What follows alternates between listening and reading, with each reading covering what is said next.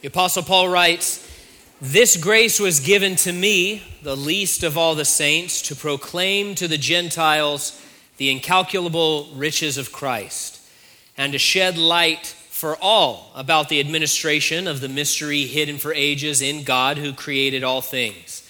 This is so that God's multifaceted wisdom may now be made known through the church to the rulers and authorities in the heavens this is according to his eternal purpose accomplished in Christ Jesus our Lord. In him we have boldness and confident access through faith in him. So then, I ask you not to be discouraged over my afflictions on your behalf, for they are for your glory. A symphony orchestra can range from 15 players to over 100. They're made up, of course, of different people from all sorts of backgrounds coming together with assorted instruments to put a composer's work on display. Symphonies typically have multiple movements with progressing themes and often complex, elaborate music. There are some famously difficult compositions floating around out there. Alexander Scriabin's uh, composition called the Mysterium, uh, though never finished, he was meant to last an entire week. Scriabin was kind of a strange guy. He wrote things like, I am God, in his personal journal. He's a weirdo.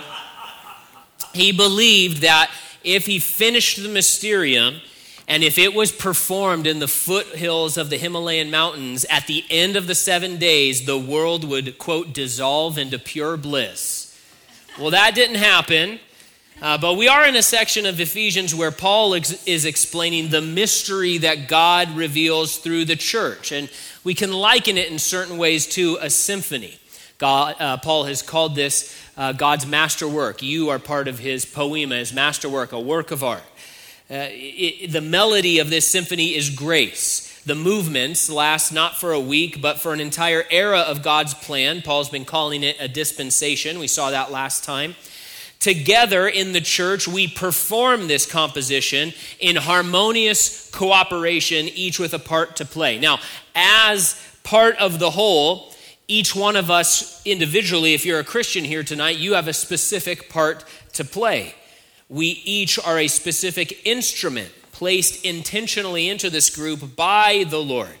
We are God's workmanship, his masterpiece work of art, not made just for our own benefit or even for just the better, betterment of the community around us, or even just the betterment of planet Earth itself. But as we'll see tonight, there is even a cosmic, otherworldly purpose for God's work through the church and therefore through your life specifically.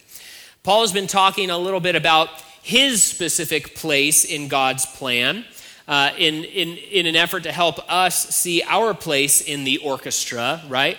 And then to encourage us to join the band, to get on the bandwagon of grace, as it were. So we begin in verse 8.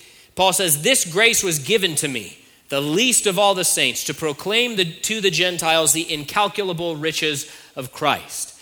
The grace given to Paul was his calling to preach to the Gentiles. We focused on this in our last study.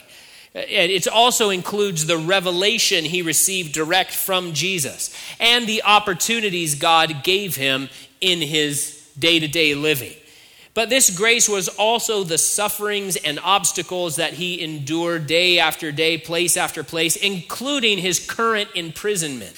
He called all of these things God's gift of grace to him. And here Paul identifies himself as the least of all the saints. Your version may say less than the least. Linguists explain that the term he uses is a funny Greek word meaning smallester or leaster. Uh, and so, again, I don't know Greek. I'm not a Greek scholar, but apparently the Greek language can do all kinds of fun things like make up words. Paul last time made up a word, and apparently everybody knew what it meant. But he says here, You know who I am? I'm the smallester, the leaster of all the saints. Many of you know that in Paul's letters, there's a wonderful and interesting progression in his self identification. In an early letter, 1 Corinthians, Paul refers to himself as the least of the apostles. Here, a number of years later, he calls himself the least of the saints. And then in 1 Timothy, after this, he calls himself the worst of sinners or the chief of sinners. Now, it's not that Paul was sort of full of himself in the 50s and then finally thought better of it in the mid 60s. That's not what's happening. There's, of course, a lot of context around why he used each of those phrases in each of those letters. But it is helpful for us to, to think about and meditate on, on a devotional level, um, the fact that he is, is, well, his humility did not lessen as he walked with the Lord. His humility, if anything, based off of this list, was growing as his walk with the Lord continued. He didn't think better of himself as the years wore on. He didn't say, Well, I've been the apostle for quite some time now. And you know what? I think I'm the greatest of the apostles. Uh, you hear athletes do this, right? Isn't it so gross when like a current athlete says i think i'm the greatest of all time you're like Ugh. like it's so gross and but that's you know the apostle doesn't do that here even though if we said make a list of people who you think are the best christians of all time paul's maybe on the top of that list in our minds right but he didn't think of himself better and better as the years wore on. He had a very tender sensitivity to his own weakness, uh, to his own shortcomings, and his own need for the Lord's intervention. And, of course, a very sensitive um, understanding of the Lord's greatness and goodness and, and the Lord's activity on his behalf. Now, some might say, well, Paul's just saying that. It's sort of a false humility. We know people like that who kind of talk down about themselves in order to kind of get into someone's good graces, or we know they don't really think that about themselves, but that's not what Paul is doing either. Humility was not a virtue in the Greco Roman Empire like it is even in our secular society. It, was associated with failure and shame. And so, Paul identifying himself this way is counterintuitive, counterculture, and it would have grabbed their attention if Paul was the least, if he said, Hey, other saints in the church at Ephesus, I'm the least of the saints, and let me tell you about my part to play in the unfolding work of God thanks to his grace and his power and his kindness and his love.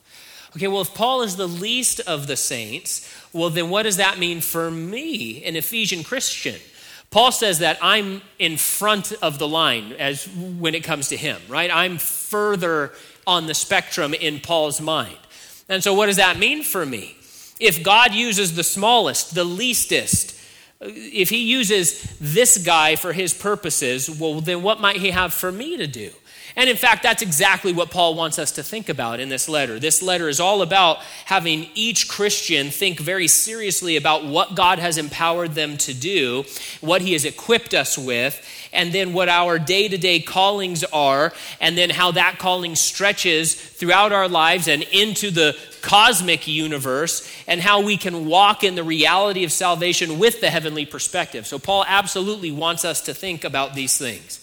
He said, One of the primary ways I fulfill my calling is by proclaiming the riches of Christ. Of course, he doesn't mean the physical riches, he means heavenly ones. The letter began by saying, We Christians have been given every spiritual blessing in the heavens through Christ Jesus, right?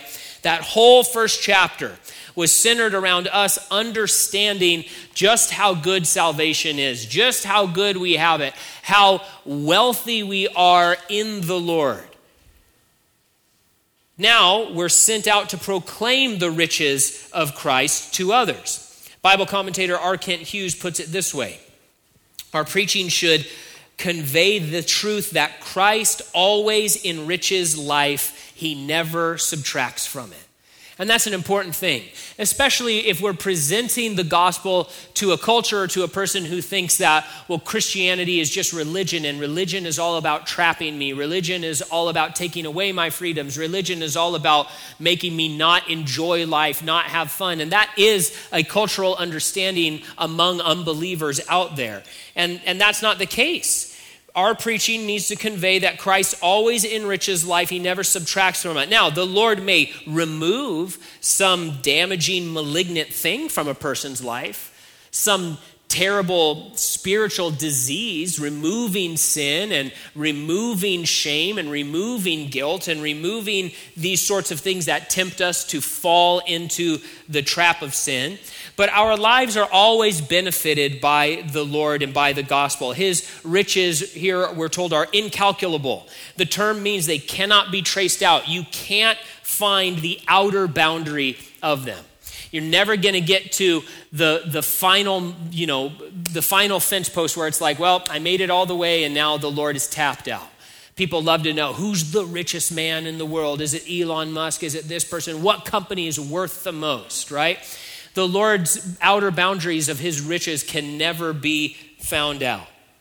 Verse 9 says, and to shed light for all about the administration of the mystery hidden for ages in God who created all things.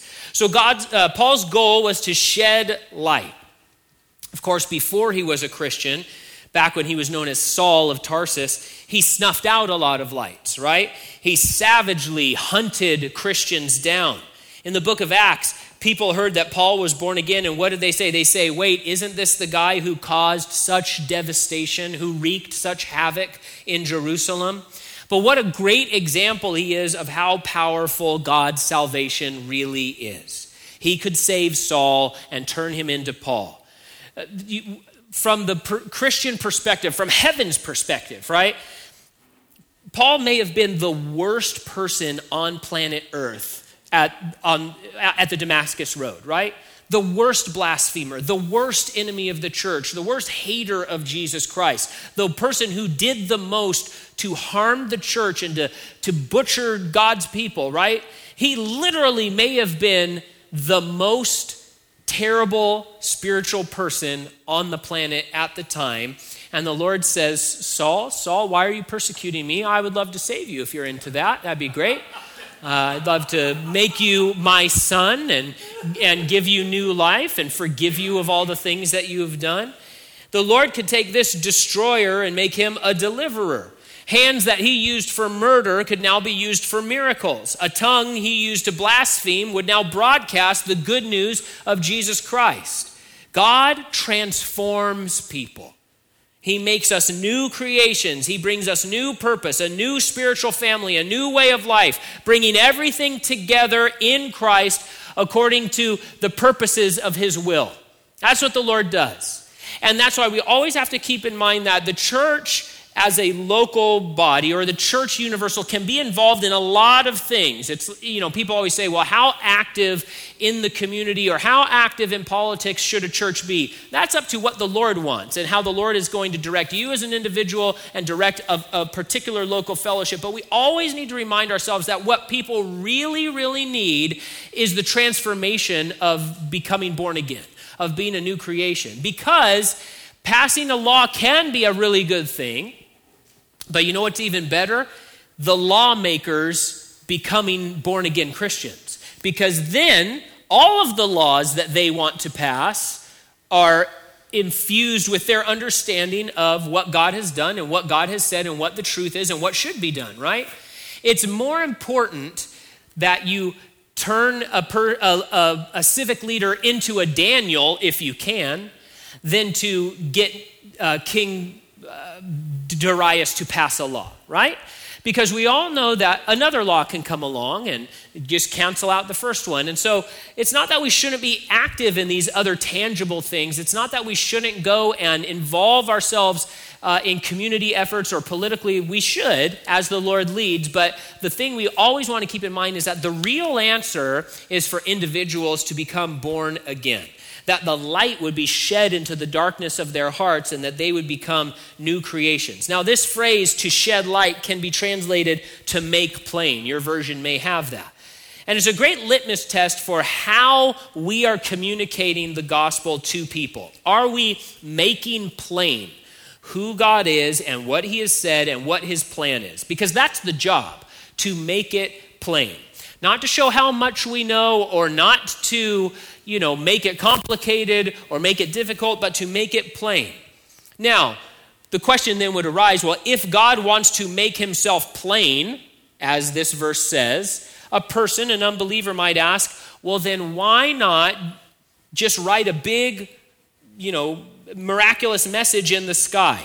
In fact, I had someone ask me that recently. I was talking to them about the Lord, and they said, if God is real, why doesn't he just show himself and write his message in the sky? And you know what? It's a fair question. Does God want to make himself plain or not? But we have to think through this. The first answer is that, well, he actually has written a message in the sky because the heavens declare the glory of God, right? And, you know, on a silly level, it's like, okay, well, if he writes his message in the sky, hopefully you speak the language of heaven, you know, and, and it's, you know, something you can understand. That's like a silly thing to say, but he has written his message in the sky. The heavens declare the glory of God. On top of that, he has written more than 750,000 words on the pages of Scripture about himself and his plan and his truth. He's preserved those words for every generation for thousands of years, had them translated into thousands of languages, sent to every corner of the world. He did bodily appear and walk the earth, not just in appearances in the Old Testament, but he appeared in the incarnation for more than 30 years God, eh, the God man, God in human flesh, walking around, talking, doing stuff. And guess what? Humanity largely rejected him. They refused to believe, even when they witnessed his power firsthand. Maybe no greater example than Jesus raising Lazarus from the dead. There's a big group of people. He raises a man from the dead who had been dead for days and days, and they said, That's interesting. We better kill this guy, and we better kill the guy he just unkilled. Let's do that right? They watched it happen and they said, We need to kill this guy. On top of that, God has sown eternity into the heart of every human being so that they will grope for God. And He's made the promise that if a person seeks Him, they will find Him. Right? That's just scratching the surface of the things God has done to reveal Himself and to show Himself to be true and real and active in the world around us. But set that aside for a minute. So, why doesn't God just write a big billboard in the sky? I, I was thinking about that question, and you know, it's just, it's just a little thought experiment. But imagine that tomorrow you are driving down the 99, right? You're going to Fresno for some reason. They make you, they're making you go to Fresno. And so you go to Fresno for some reason, and you're driving down the 99, and there's all those weird billboards all the time on the 99. But imagine that one of them is just black and white, really big, and it says, Gene, your great great uncle you don't know has a fortune for you. Call this number. Would you call that number? I wouldn't. I don't think you would either. If it had, if it, if it for real had your name on there, it said call this number. You know what the last number I'm going to call is? That number. I, I just am not going to do it because we it's a message and somebody put that up, but it's like, yeah, I don't, that's so impersonal and so weird, I wouldn't do it. But what if this great great uncle you've never met sent a friend to come find you, explain the situation, and say, hey, listen, if you have a minute, I want to talk to you because you don't know me and you've never met your great great uncle. You didn't even know he was around, but he knows all about you and he actually has this incredible inheritance and he wants to give this inheritance to you. And I know it sounds too good to be true, but here's a down payment. I brought it with me. And here are all the documents showing who he is and, and how all this is true. And I'm here to help you get in contact with your great great uncle if you want to. And I'll try to answer all the questions you have to the best of my ability. And I'll tell you this it's not just your great great uncle. In fact, this guy turns out to be also my great great uncle. And all of these things that he says are true, he's started giving me part of the inheritance as well. And now I'm here to tell you so that you also can have the benefits that I've also also received. Well, that would be a lot different than a weird random billboard on the side of the road, wouldn't it? Yeah, we are the friends that God has sent to make these things plain to the people that God loves in the world around us. Things that seem impossible, things that seem too good to be true, but they are in fact true. That God is real, that He is the Creator, that He is the Savior, that He is a generous giver, that He's very interested in bringing those people into His family. And so, our goal as Christians is to make plain, to clear the path, not to put obstacles between the Lord and those he wants to save. Verse 10 says, This is so that God's multifaceted wisdom may now be made known through the church to the rulers and authorities in the heavens. Multifaceted is a word that can mean many colored, very varied. It was used to describe uh, things like flowers um, or embroidered items or woven carpets. And tonight I'm having us think about it like an orchestra. All of these pieces coming together to be woven into a common purpose to create a whole out of many individual parts. This was the great mystery Paul revealed in Ephesians that Jews and Gentiles, men and women, slave and free, rich and poor, we're all being brought together, knit together as living stones into the family of God in this thing that is called the church for God's glorious work of art. But here we learn that the church is not just meant for you and me, it is not just meant for this earth. God apparently has a cosmic, supernatural purpose for us. Through the church, he plans to teach angelic beings things about his wisdom. That's what he says. Uh, made known through the church to the rulers and authorities in the heavens. He's going to talk more about rulers and authorities. Maybe your version calls them powers and principalities. Angels are not all knowing. We read the Bible and we see that angels are super powerful, right? They dwell in the heavenlies, they are able to travel great distances. And so I think sometimes it's hard to, to think that angel, it's hard to not think that angels know everything, but they don't know everything. They're not all knowing, they're not omniscient. The Bible indicates that they have a lot to learn and that they want to learn. In fact, it tells us that they are very interested in understanding what God is doing with us. Uh, Peter says that the angels long to catch a glimpse of these things. And one of the Bible linguists says the word he uses is that they lean down to try to figure out what, what in the world is he doing with these people? And so they're interested in what's going on. And God says, Yeah, and I want to teach you things about who I am and about my wisdom through the church. It's incredible to think that angels are investigating my life and your life. But Ephesians says that in eternity, God plans to put the church on display to demonstrate things like his kindness. And here we see to, to use us as an object lesson to teach heavenly beings about his wisdom. I don't understand exactly how he's going to work that out or all that he's trying to teach them, but that's the broad stroke of it here. I realize that so often I'm trying to figure out what is God showing me for my life, which is a good thing, very necessary and important thing. The Bible wants us to think about that. But this you know these verses gave me gave us another thought to tuck away. Not just what is god showing me in my life what is god showing angels through my life? And it's like what? That's crazy. But it's a very different perspective right? Remember that scene in job 2 that very startling stunning scene? There's the divine council, all of these heavenly creatures that we don't quite know a whole lot about. They're assembled before the Lord. The devil himself comes in because he has been summoned before God. Not all of these powers and principalities are good angels, a lot of them are very bad creatures from the Bible's perspective, right? They're evil. Um, specifically, when we get later in the book, this group is seen as a negative group, and, and Paul says, hey, we need to we don't struggle against flesh and blood, we're struggling against these guys. Okay. But so there's the divine council, and the devil comes in, and what does God say? Have you considered my servant Job? Uh, I'd rather the devil not consider me, please. That would be great if he would just leave me alone. I don't want to be on his contact list, right? Um, and so he says, Have you considered my servant Job? And then what happens? He uses Job's life as an object lesson for the divine council. And on top of that, he's working through Job's life for Job and for his friends and for his community and for the human community at large, since it was put into the scripture. But we, we need to realize that God's plan is so much greater in scope and scale than we realize. He's doing things through your life that ripple not just through your life, not just through your community, not just through your family tree, but apparently into the eternal heavenly realm. And this also helps us to have a proper perspective on spiritual warfare. That's a topic Paul is going to speak about more in chapter 6. But one of the best ways for us to walk in victory is to simply live out our calling in the church. Because through the church, we're told God is making his wisdom known to the rulers and authorities in heaven. Verse 11 this is according to his eternal purpose accomplished in Christ Jesus our Lord.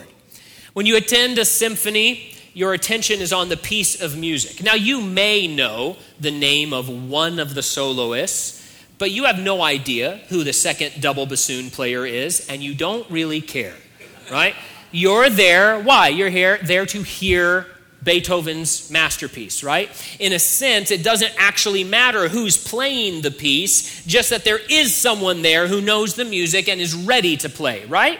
You don't really care who makes up the 100 member orchestra. You just want people there to make up the orchestra, right? So Paul is pointing out that, listen, it's not about me, Paul the apostle.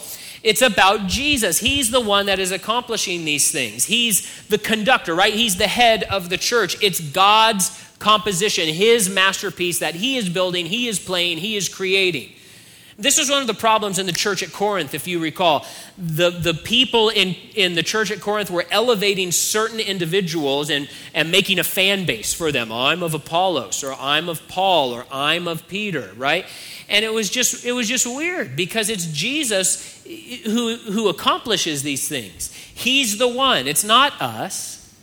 It's not some celebrity Christian out there that we should care about and hang on every word that they say. It's Christ. It's what he says. It's his word. It's his power. It's his work. It's his accomplishing. Well, if it's all Christ, then who cares if I participate or not? What do I matter? If, if Christ just wants a warm body, then it doesn't matter what I do or don't do. It's true that God doesn't need you, but he wants you. He wants you on the team. He wants you in the band. He has a chair, in, in our analogy here, he has a chair with your name on it. He says, What I would really like is for you to be in this spot to play a certain string of music for my glory and for the good of those around you, and to teach the heavenly beings some things through your life. That's what he wants. We've all seen the movies where they assemble the team, right? Whether it's like a heist movie or a or a you know a military movie, they assemble the team. They get this person for that aspect of the job, that person for the other part of the job. Listen, God knocks on the door of your heart and He says, "I want you for this thing that I'm doing. Do you want in?" And it's not just a one time thing, this is an eternal plan, the unfolding of a work that is going to last forever. One of the commentators noted, you know, think about all of the efforts and organizations and worldviews in, in the world. Marxism is going to cease to exist. Islam is going to cease to exist. Free market capitalism is going to cease to exist. One thing that is not going to cease to exist is the church. The church, of all of these human organizations, is the only thing that is going to survive history. And the church is going to rule the universe alongside Christ. And so the Lord says to us today, hey, you want in on this? Because you can get in on it right now. I have a special spot for you. But it's His design, right? He's the composer, He's the conductor. It's His decision, His strategy, His plan, His positioning. I remember going into college, Uh, I tried out for the concert choir needed to get the choir scholarship, so I tried out for the concert choir. In high school, I was like one of the only boys in the school who wanted to sing and was willing to sing loud, right? And so, because of those two reasons alone, they, you know, they made me a tenor in high school choir because that's what you do in high school choir. So then I get to, you know, to this college audition for concert choir, and uh, the director says, So what part do you sing? I said, Well, I, am a tenor. He said, Yeah, no, you don't. No, you aren't. oh, this is news to me. He says, You're going to be a bass. I said, I can't sing as low as a bass needs to sing. And he's like, Yeah, that's fine. You'll be a baritone if there's a baritone part, but otherwise you'll be a bass. And I realized that number one, he knew better. I really wasn't a tenor. Uh, and then number two, I realized, oh, he would rather me be a weak bass than a terrible tenor. Okay, I can do that. And there were plenty of times where I thought I would listen to these really, really great singers in front of me. We were in the cheap seats in the back, and these really, the tenors, I was like, oh man, these guys can really sing. And then I would listen to the real basses, like next to me, I'd be like, oh man, these guys can really sing, like low. I can't get even close. And then me and a couple other baritones were like slumming it over here, and I thought, I probably don't deserve this chair, but this chair has my name on it. And so I guess I'll enjoy the scholarship, you know?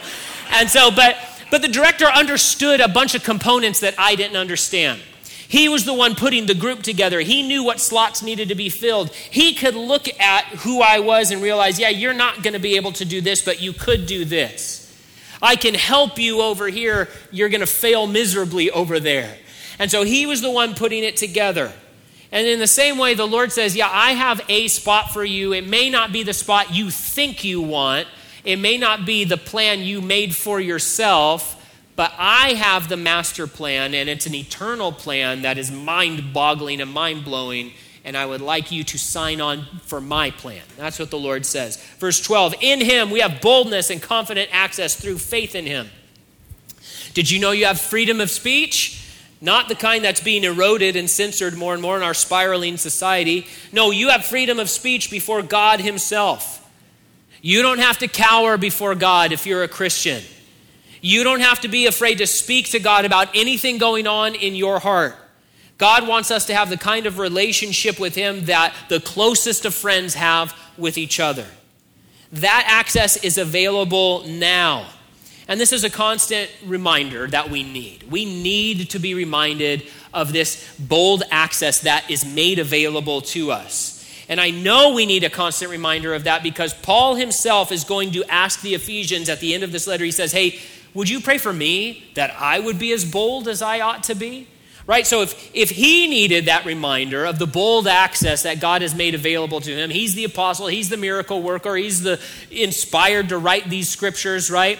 If he needs that reminder, of course we need it as well. And so, as we exercise our faith and do so imperfectly, we want to remind ourselves of God's full faithfulness. That he has given us so much, that he has paved the way, and that, and that these things are true about our relationship with him. We don't have to scale the wall to get into his presence. His power and grace and kindness makes it all possible, and he will not relent because we do things imperfectly. He says, You have bold access to me right now and forever. Verse 13, and so then I ask you not to be discouraged over my afflictions on your behalf, for they are your glory. Paul's afflictions were many and severe, but we see here he was not afraid of them. And at least at this moment, he wasn't even discouraged by them. He says, It's on your behalf. It is for your glory. It's my part to play. In fact, these are a gift from God. I'm so lucky to have them. If you go to a symphony, you don't pity the musicians for the countless thousands of hours dedicated to study and practice, do you? Do you ever go up there and when they're doing their violin solo, like blowing your mind, like how are they even doing that? You're like, oh, but they probably like had to miss a couple parties because they were practicing their violin. Oh, they practiced for 20,000 hours in order to get to this level. You don't think that. You don't feel bad about their sore fingers or the fact that that poor guy has to carry a 30 pound tuba around everywhere that he goes. I don't care at all about that. I just want you to dot the I on the Ohio State thing, guy. Like, get your tuba over there, right? I don't care how heavy it is. We understand that these things are part of the life for the musician, right? And we're glad. We're glad they're doing the thing. Because listen to this music. And listen to how it enriches the world around us, just how beautiful this music is as they play it. And so, Paul essentially is saying that, but in a much more heavenly frame of mind, much more eternal perspective. He says, Oh, yeah, those scars from my scourgings, those are like the calluses guitar players get on their fingers. Being in prison for five years, that's like being, that's just part of being first chair apostle to the Gentiles. That's just part and parcel. It's for your glory, it's on your behalf. Paul looked at his life with all the hardship and the pain and the opposition, and he says, This is a privilege. It's God's grace for me. In a sense, he said, I don't deserve this. But he didn't say it in the way we usually hear it, like, How can this bad thing be happening to me? I don't deserve this. He says, Man, I don't deserve the amount of favor God is showing me right now. As he's like literally chained to a weird guy who hates him and might want to kill him until he preaches the gospel to him and he becomes saved, right? But he's like, I'm chained to a guy and I don't, I don't deserve the amount of grace God has given me. I'm the smallester. I'm the littlest. I'm the worst of sinners. I persecuted the church. I blasphemed the name of Jesus Christ. And not only that, though, he understood that his suffering had a great purpose. He said, This suffering that I'm enduring is going to accomplish great things for you guys. And so it's worth it. And that's a sub theme we've been talking about the last few studies. His being strong through suffering would help them be strong when suffering came. This testimony of his suffering would help propel the message of the gospel to others who heard it. Let me tell you about Paul and his message. As far, as far as Paul was concerned, this was a wonderful gift of grace. It reminds us of that great phrase in Genesis 6 but Noah found grace in the eyes of the Lord, right? Well, what did Noah find? He found a really big job to do. He found a really hard set of circumstances to endure. But along with those things, he found the power to go through that situation. He found deliverance from the Lord. He found all that he needed for life and for godliness. God's favor for Noah, the grace that he found, was a calling and a place in the plan of God, and he played his part very faithfully. Not perfectly, but faithfully.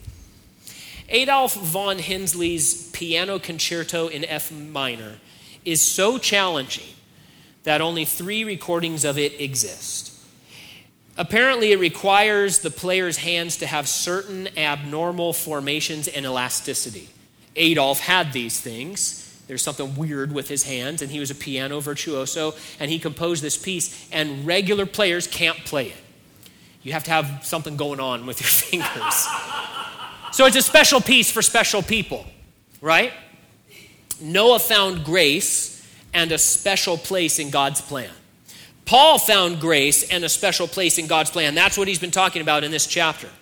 And then in Ephesians 4, what are we going to read? Now, grace was given to each one of us according to the measure of Christ's gift. So Paul says, like me is for you. We all find grace in the eyes of the Lord and a place in his plan. So the question is, what is my place in God's plan? He's invited us into the orchestra of the church, the multifaceted, radiant symphony of his power and grace. The composition he sets before us, it may be very challenging. It may require special people to play it. Uh, it may demand intense levels of dedication at times, but it is good, it is masterful, and it is eternal in scope. So let's find our place, find your chair in the orchestra, and let's join the song.